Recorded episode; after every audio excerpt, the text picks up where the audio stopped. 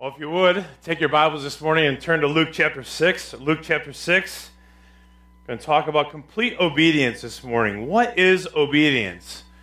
Well, no doubt most of us in this room today would agree that obedience can be summed up in doing what you're told to do.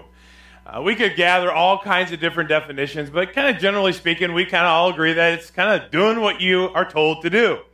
Uh, for most all of us, that's a pretty simple concept to grasp, right? I mean, it's something we have all been grown up with. We were taught that from the time we were able to talk and walk and speak and so forth. Uh, it's something that we taught our children, our grandchildren. We're always trying to obey. And we always talk about action speaking louder than words. And this whole idea of obedience. Uh, in fact, most of us would even conclude that we ourselves are obedient people. Um, as Christians, we go to church, we help when called upon, we give a little bit to the offering, and so forth. But overall, we're pretty obedient people. But are we? Uh, are we obedient as we think we are?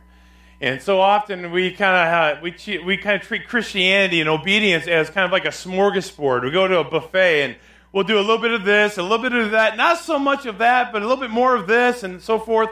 And we kind of, even though we don't kind of set out to do this, even though we don't kind of think that we're doing this, but we kind of have those areas that we're really good at obeying, and those other areas that, well, that's kind of other people are better at that than I am, and so forth. So we kind of have the idea that, well, we're overall we're pretty good. Overall, we're pretty obedient people.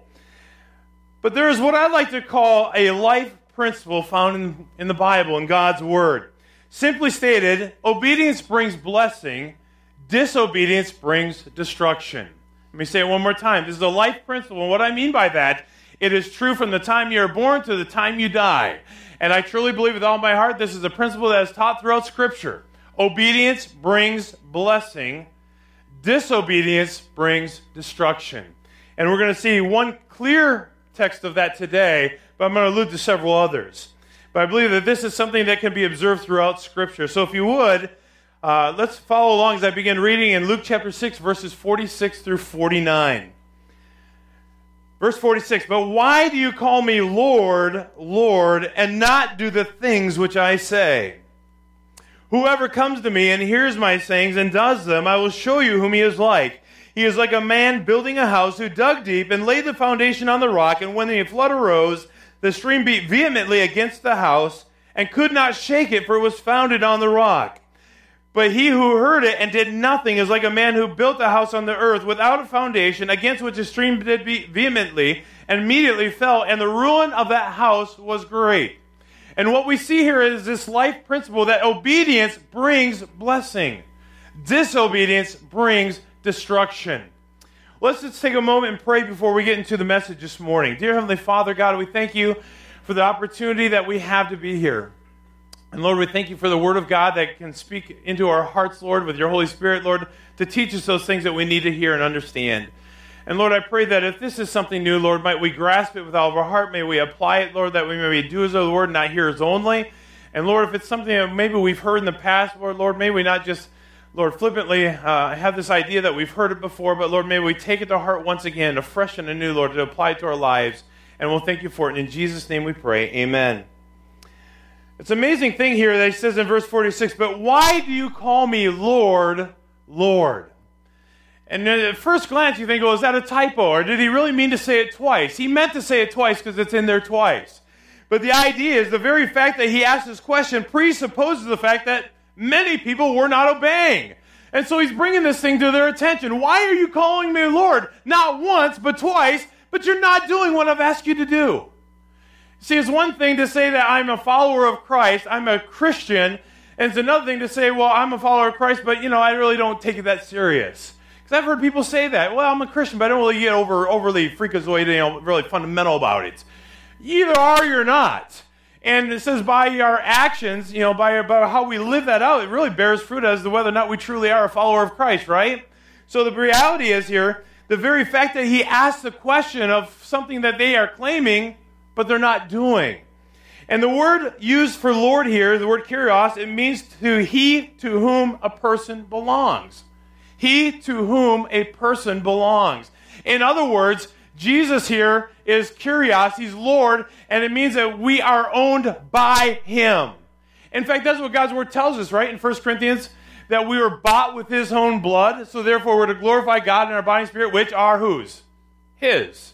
So we uh, would fully admit that we belong to him. He's purchased us with his blood, but he's asking this question. If you're truly my child, and you truly have a relationship with me, and you claim to be a Christ child, a Christian, why aren't you doing the things that I'm saying? Or have we all come to that place, there's just little parts of our lives where we kind of, once again, a little bit of buffet Christianity.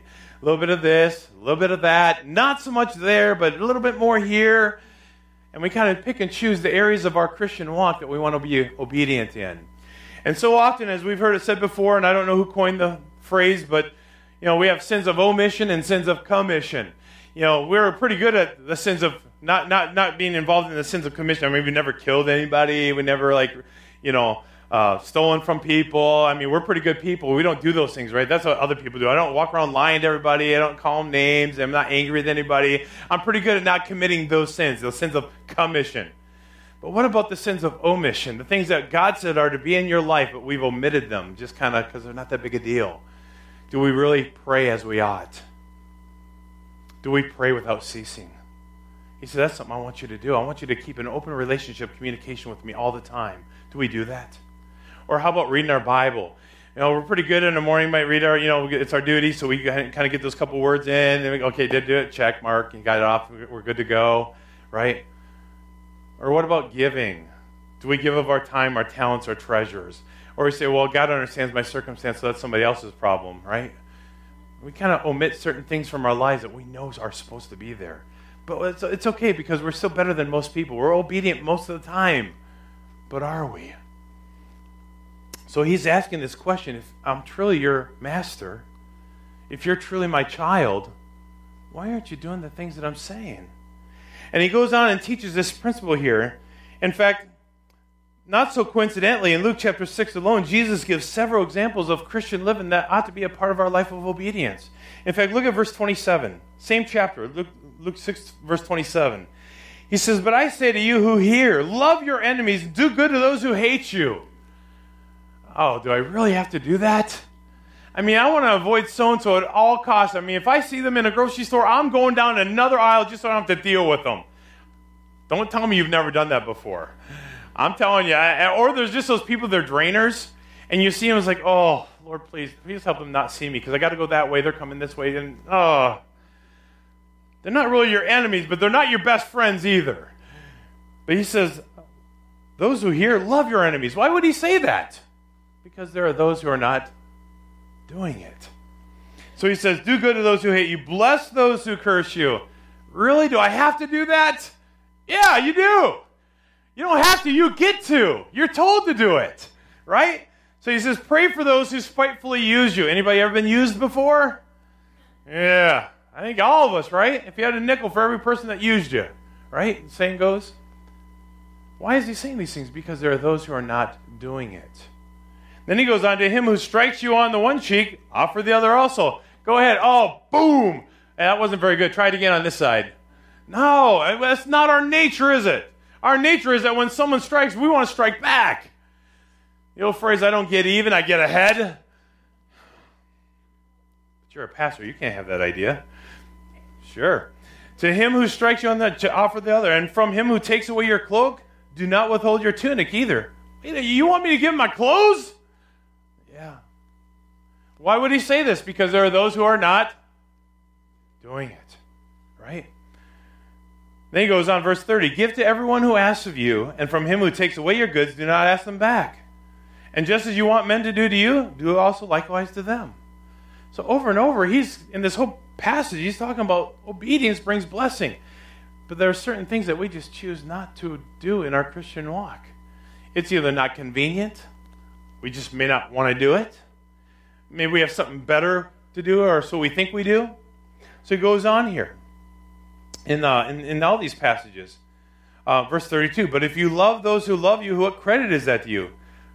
Anybody can love somebody who loves in return, right? That's easy. I can, it's really easy. You love me, I love you too, brother. Yeah, woo! We're good. Well, how about loving somebody who doesn't love you? That's a little more difficult, isn't it? He says, And if you lend those from whom you hope to receive back, what credit is that to you? For even sinners lend to sinners and receive as much back. But love your enemies and do good and lend, hoping for nothing in return, and your reward will be great, and you will be sons of the Most High. Verse 37, here's another one. So he says, The love. Are we loving others as we ought to love? Do we love those even who are unlovely in our estimation? Let me just tell you if you think you're lovable, I want you to be reminded of what God's word says is all your righteousness are as what? Filthy rags. We're not as good as we think we are. But sometimes we have this idea that we're pretty good. Then he goes on about judging. Verse 37 Judge not, and you shall not be judged. Condemn not, and you shall not be condemned. Forgive, and you will be forgiven. Give, and it will be given to you. Good measure, pressed down, shaken together, and running over, and, and be put into your bosom. For with the same measure that you use, it will be measured back to you. So, why is he saying to do this? Because there are those who are not doing it. They're not walking in obedience. They're not as obedient as they think they are. And then we go down to verse 43. For a good tree does not bear bad fruit, nor does a bad tree bear good fruit. For every tree is known by its own fruit. For men do not gather, gather figs from thorns, nor do they gather grapes from a bramble bush. A good man out of good treasure of his heart brings forth good, and an evil man out of evil treasure of his heart brings forth evil. For out of the abundance of the heart his mouth speaks. So, what's in our heart? And then he comes back in verse 46. Why do you call me Lord? I've just spoken all these parables to you. I'm trying to teach you how you're supposed to live a life that is pleasing to me, Jesus. And why do you call me Lord and you're not doing the things that I'm saying? Could it be that sometimes we're not as obedient as we think we are? Even though we may be more obedient than this person or more obedient than that person, but the problem is that our point of comparison is not the other people around us, right? Our point of comparison is who? Jesus. That's who we're to compare our lives to. And let me just say, as a side note to that, sometimes you meet somebody who says, Well, I ain't going to church? You're full of hypocrites, right? And you're not one? We all are in some areas, right? We're not as perfect as we think we are. It's because we're too busy comparing ourselves with other people rather than comparing our lies with Jesus Christ. And so we need to get back to the point of comparison, which is Jesus. So, getting back into these areas that we are called to observe, Jesus gives this life principle in verses 47 through 49. So, we see, first of all, there are two types of people represented here in this life principle. And remember, there's one thing that binds them both together as being the same. They both heard what Jesus said. Both of these people heard what Jesus said.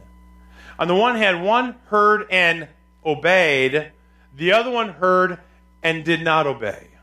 They both heard. One obeyed, one chose not to obey. So we see that in verses 47 and 49. It says, For whoever comes to me and hears my sayings and does them, I will show you to whom he is like. And then we see down in verse 49, But he who heard and did nothing is like the man. So we see that they're the same. They both heard. You know, here's the thing we all come to church every week. We all listen to what's being said, and maybe we go home and we read God's word and we pray and we, we hear it. Question is, why don't we always do what we know what we're supposed to do? Our sin nature gets in the way, our flesh gets in the way, our motives get in the way, all kinds of excuses. But this is what it comes down to hearing and obeying, or hearing and not obeying. So, two different, very different results. One enjoyed God's blessing. And we see that in verse 48. It says, verse 47, first of all, whoever comes to me and hears my sayings and does them, I will show you whom he is like. He is like a man building a house who dug deep, laid the foundation on the rock, and when the flood arose and the stream beat vehemently against the house and could not shake it, for it was founded on the rock. So here's the idea behind the first man. He heard exactly what Jesus said, and he chose to obey what Jesus said. Here's what it's like Here's a man who's building a house and he's building it on the rock. He's laying the foundation, he's digging, he's putting it down in there, he's, he's, he's anchoring those roots deep, and this house is standing strong. And notice both the man who heard and obeyed and the man who heard and did not obey, both of them endured the same storm. What's that tell us? No one is void of storms in life, right? No one is not going to go through them. We're all going to face difficulty. We're all going to face trial. We're all going to face things that we don't want to face. We're all going to go through times of disappointment and frustration and anxiety and all these things. Whether you think, you think you're not or not is irrelevant. You're going to go through them. It's just a matter of when. And oftentimes, I think it's a matter of what you learn from it, whether or not you keep going through it. But for the story purpose, one enjoyed God's blessing because when the, strain, when the rains came and the floods came, what happened to the house? Stood firm. Stood firm. The storm didn't break it down, the floods didn't wash it away. The foundation was strong. And this is the man who hears what Jesus says and chooses to obey that. Then the other man has a very different result. In verse 49, but he who heard and did nothing is like a man who built a house on the earth without a foundation, against which the stream beat vehemently, and immediately it fell. And it says, And the ruin of that house was great. So we see a very different result. This is a man who also heard what Jesus said, but he chose to do it the easy way. He chose not to build a foundation, not to dig deep, not to do what Jesus said. And the same storm that the first man built and went through, his house was destroyed. And it says the ruin of that house was great. I don't know about you, but I think there's a real real principle found in this verse that I would rather obey and experience God's blessing than disobey and experience the destruction. Well, what do you want? I think we all want the blessing, right? But see, we want the blessings of God without complete obedience to God. And it doesn't work that way. God wants and expects complete obedience. You see, sometimes you kind of see this in our own children. I don't know about your children, but my children were perfect. Um, oh, wait a minute. I meant to say that other round. Your children were perfect. Mine were not. I don't know. Either way. Um, but when we tell our kids to do something, do we want to just do it half? I mean, if there's two bags of trash that need to go out, I mean, are you okay with just bringing one out? I mean, uh, uh, when you tell them to clean the room and you know the beds are made are, are unmade and there's clothes all over the floor and there's books all over. I mean, just it's just a complete mess. You tell them to clean the room. Are you okay if they just pick up the clothes but don't make the bed? Is half good? Anybody happy with half? No. When you tell your kids to do something, you expect what? Complete obedience. But why is that any different from what we would expect Jesus to expect of us? Hey, I want you to go to church. I want you to be a part of the body. I want you to be an active part. I don't want you to just be a, a spectator. I want you to be a participant. I, I, don't want you just to watch from the outside. I want you to get involved. I don't want you just to show up and you know hear the stories of what God's doing. And there's th- these people's lives. I want, I want you to experience my, my, you know me in your life. Jesus says, but we're okay with just being spectators and occasionally jumping in where it's convenient. See, that's just partial obedience. In fact, Dr. Ola used to say in, college, he says, obedience is doing what you're told to do when you're told to do it with a right heart attitude. You know, let me ask you a question, parents. When you tell your child to, to make their bed or to take out the trash and is that just to bring joy to your heart because they did it? Right? Praise God, my child took out the trash. Oh, do I have to do it? Oh, why do I make? I do. I always have to do it. Does that bring joy to your heart? No what makes us think it brings joy to God's heart when He tells us to do it? And we do it reluctantly or half heartedly. So, truly, obedience is doing what you're told to do when you're told to do it with a right heart attitude. And that's what God expects of us. Partial obedience doesn't bring God's full blessing. So, we need to understand that. So, both of them heard what God expected through Jesus. One chose to obey, one chose to disobey. One, because of his obedience, he experienced the blessing through the storm. His house stood firm. The other one, because he chose to disobey, the ruin of his house was great. Destruction came. And we see this all throughout scriptures. Let me just give you a couple of examples of this as we, as we go through scripture. In fact, let's look at the very beginning of the Bible in the life of Adam. What if Adam and Eve had obeyed and not eaten the fruit? Can you imagine that? I mean, in fact, turn your Bibles back there to Genesis uh, uh, chapter 3.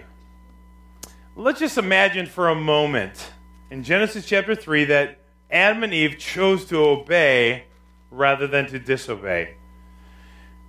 In verse 16, he says this To the woman, he said, this is after she disobeyed and ate of the fruit. To the woman, he said, I will greatly multiply your sorrow and your, con- and your conception. In pain you shall bring forth children. Praise God. Thank you, Eve, right, women? Because of you, Eve, this is hurt. No. Your desire shall be for your husband, and he shall rule over you. Oh, thanks. Because of I because of my sin, I have to obey my husband. Way to go, Eve. God's design now. Then he said, Adam, because you have heeded the voice of your wife and have eaten from the tree of which I commanded you, saying, You shall not eat of it, cursed is the ground for your sake, and toil you shall eat of it. From now on, you're going to have to deal with thorns and thistles and weeds, and yeah, it's going to break your back doing all that work. Thanks, Adam. But, you know, it's humorous, but at the same time, what if they would have chosen to obey? It would have brought God's blessing throughout eternity, right? What about in Genesis chapter 19? Turn over to Genesis chapter 19 just for a moment. And you're going to see this principle throughout God's word. Obedience brings blessing, disobedience brings destruction. In Genesis chapter 19, and begin verse verse 17. I don't know that I'll read it all, but I'll read some of it. You know the story. Here's where Sodom, Sodom and Gomorrah was destroyed.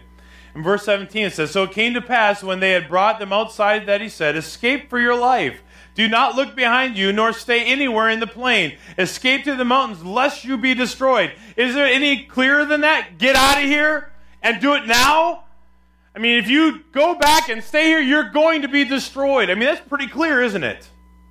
But then Lot said to them, Please, no, my lords, indeed, now your servant has found favor in your sight, and you have increased your mercy, which you have shown me by saving my life. But I cannot escape to the mountains, lest some evil overtake me and I die. So he's worried about obeying God and what's going to happen if, if he does obey.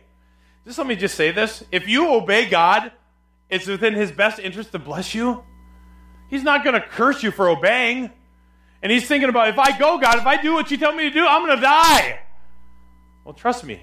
If you're going to do what God tells you to do and you die, it's because he wants you to. God's a sovereign God. He can do whatever he wants, right? We know that. But we have this fear of obedience. But what we find out in the life of Lot's wife is that she chose to look back. In fact, if you study out the text, it wasn't the idea that, hey, we're getting out of Dodge here. Sodom and Gomorrah is getting ready to get blown up and, and, and, get blown away, and, and it's going to be consumed and burned up. It wasn't the idea that, oh, well, good luck on them. It's the concept that Lot and his wife left the perimeter of the town, and she did not want to leave it. And she chose to go back a certain distance to make sure that she could still see it. It wasn't just a look over the shoulder. She made a conscious decision to go back and look at it one more time. And what does God's word say happened? She turned to a pillar of salt. What if she had just obeyed? she would experience God's blessing and she would have gone on to live and to watch her children grow and to be with her husband and to enjoy the life that God had for them. But she chose to disobey and it brought her destruction. Uh, in Numbers chapter 13 and 14, you know the story. Twelve men went to spy on Canaan, ten were bad, two were good, right? You all know the story, the song, and everything. But what if they would have just chose to obey? what would have been the blessings of their obedience? God said, Send 12 men into the land. I want you to spy it out. We looked at this last Sunday night for a few moments. But go into the land. I want you to observe everything about it. I want you to look at the land to see whether it's fertile or not. I want you to see the, the gates of the city. Is it a fortified city? Is there good, strong dwelling places here? Look at the people. Look at the fruit of the, of the ground here. And what did they find? Oh man, this is a great place. This is a land that flows with milk and honey. This is a, this is a place where the grapes are so monstrously huge that they would put them on a, on a staff and they would carry them between two men. I mean, it was just, I mean, they looked at everything and said, man, this place is awesome. But nonetheless, what was the nonetheless? There are giants in the land. Did it really matter that there were giants in the land? No. Because right away in Genesis, or I mean in Numbers chapter 14, he says, Go spy out the land that I am what? giving you. It's already yours. Go check it out, guys. Woo! Can you imagine? I know this cannot compare. It's not on the same level. It's not on the same excitement plane here, but it's like when you get home and, and, and somebody walks in the house and said, Hey, so and so got a new car. Where is it? You want to go out and see it, right? He says, Go check out what I'm giving you. They went and checked it out. That part of obedience was really good. I mean, really easy. They went and they saw it and it was awesome. Man, I've never seen fruit like this. The, the, man, this ground is fertile. I mean, th- this place is incredible. This is the best land we've seen in a long time. This is really great. But there's giants. So it was partial obedience, right? They obeyed the first part because it was really easy to see. We could see all these good things. We obeyed God. We went and did exactly what He said. We went and checked it out. It was good. But they didn't completely obey because they chose not to go into the land. So they missed God's blessing and ended up walking in the wilderness for how long? What? 40 years. Isn't that amazing? We walk in circles for 40 years and it looks like we're covering new territory. They missed the blessing because they chose not to obey. And they experienced the destruction. Let's look at another one. 1 Samuel chapter 15. Here's another familiar one.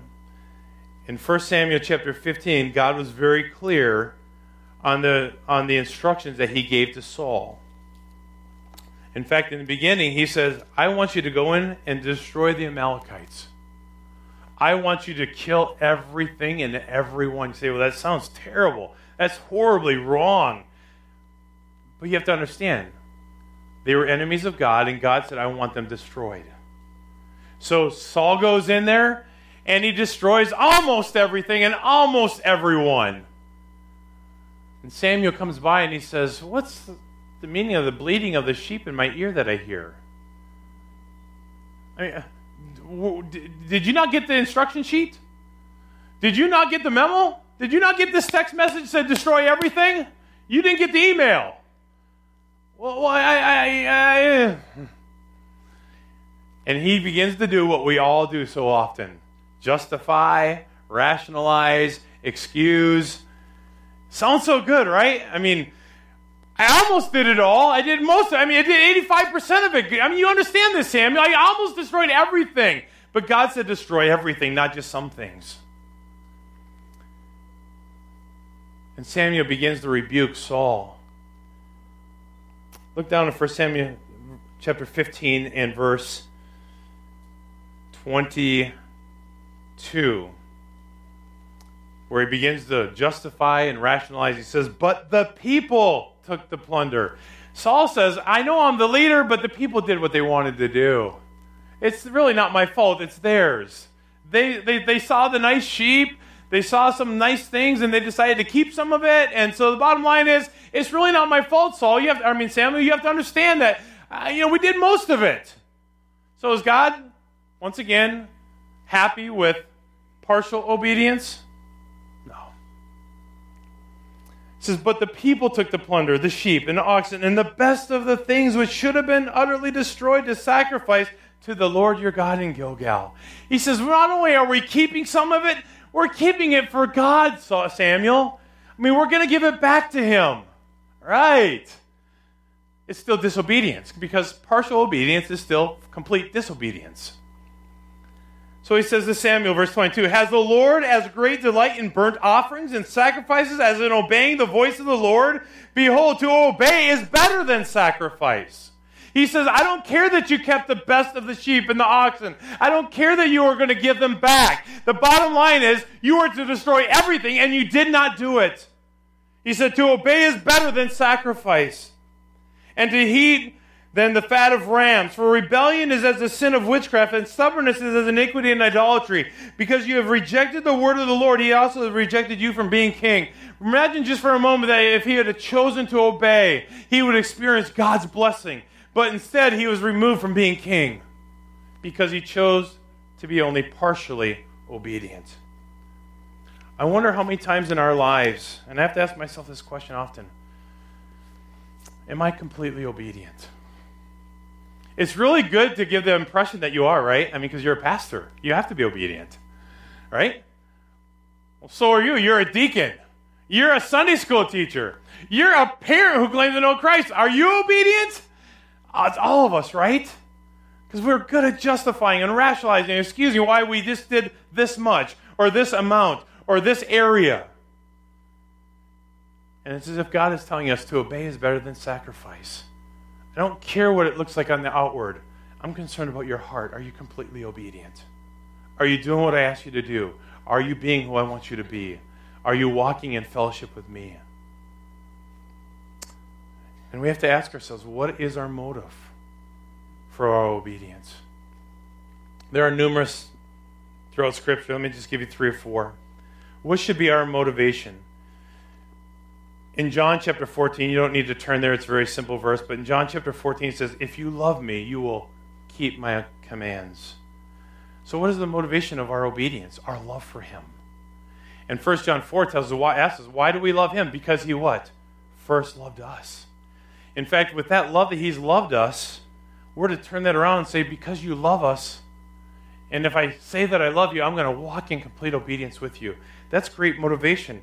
And in 1 John chapter 5, uh, verses 2 and 3, it says this By this we know that we love the children of God when we love God and keep his commands. For this is the love of God, that we keep his commandments, and his commandments are not burdensome.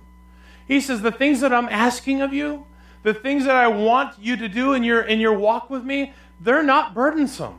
I'm not asking too much of you, he's saying. In fact, if you look at Romans chapter 12, which we're not, but Romans chapter 12 says, I beseech you, therefore, brethren, by the mercies of God, that you present your bodies a living sacrifice, which is your what? Reasonable service or form of worship. He says, Because of what I've done for you, the least that you can do is serve me and love me and obey me and walk with me. So, what is our motivation to obey? First of all, it's our love. If we say that we love him, we ought to be walking in obedience with him. Ecclesiastes chapter 12, Psalms, Proverbs, Ecclesiastes chapter 12 gives us another idea of motivation behind our obedience. And depending on which translation you have, it'll say one of two things. But in Ecclesiastes chapter 12 and verse 13, it says, Let us hear the conclusion of the whole matter. Fear God and keep his commandments, for this is man's all. And some of your translations, for this is the duty of man.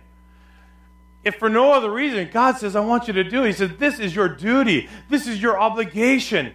In spite of, or in, reference to what I've done for you, this is what I could, should, could and should expect from you. It's your duty. In fact, in this New King James, it says, It's man's all. All of life can be summed up by this obey me and fear me. Are we doing that? In Genesis chapter 22 and verse 18, gives us a third one. And once again, there are passages all throughout the entire Bible of these motivations, and not only motivations, but the examples of these life principles. In Genesis chapter 22 and verse 18, we see an example from the life of Abraham. Now, remember Abraham? Go to a land that I'll show you what's that all about? I mean, uh, God, you, do, you, you certainly understand that I really don't understand what you're saying here, right? I mean, you do get that. You tell me to go somewhere. I don't know where to, where somewhere, right? You said, just go. I'll guide you. I'll direct you. I'll let you know when you arrive. Just go to the land that I'm directing you to. Abraham could at that moment say, uh uh-uh, uh, not doing that. Then comes this other little scenario where he has to sacrifice. I don't know about you, but I think that'd be a little bit difficult. I can't fathom that. And there's a choice to make. Do I want to obey or not obey? He chose to obey. But look down verse 18. Here's the result of it. In your seed, all the nations of the earth shall be blessed. Why? Because you have obeyed my voice. Wow, what a blessing. What should be our motivation? God's blessing. I want God's blessing. Do you? I don't want to just exist. I don't want to just get up in the morning, take a shower, get dressed, and do life. I want to do life with purpose. And that purpose has to include living completely and sold out for Jesus Christ. I want his blessing. Let me give you one more and we'll close. Exodus chapter 19. Genesis, Exodus, right away in the beginning of the Bible there. Genesis chapter, I'm sorry, Exodus chapter 19.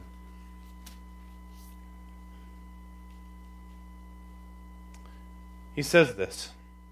And there's a word in this that is really a hard word. It's a big two letter word, if. Look at verse, eight, verse uh, 5. It says, Now therefore, if you will indeed obey my voice and keep my covenant, then you shall be a special treasure to me above all people, for all the earth is mine. He said, Of all the people of the earth, if you obey me and my voice, wow, isn't that crazy awesome? He says, You're going to be a special treasure unto me. Hey, guys,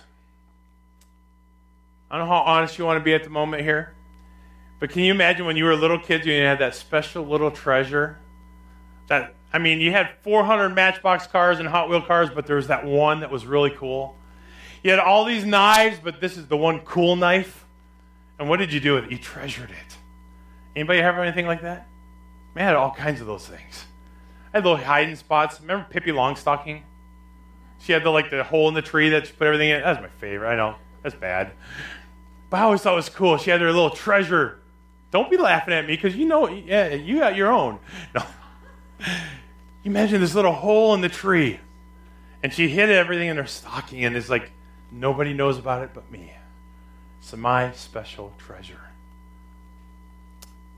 God says, if you obey my voice, listen to me, do what I say, because you're going to be special above everybody in the entire earth.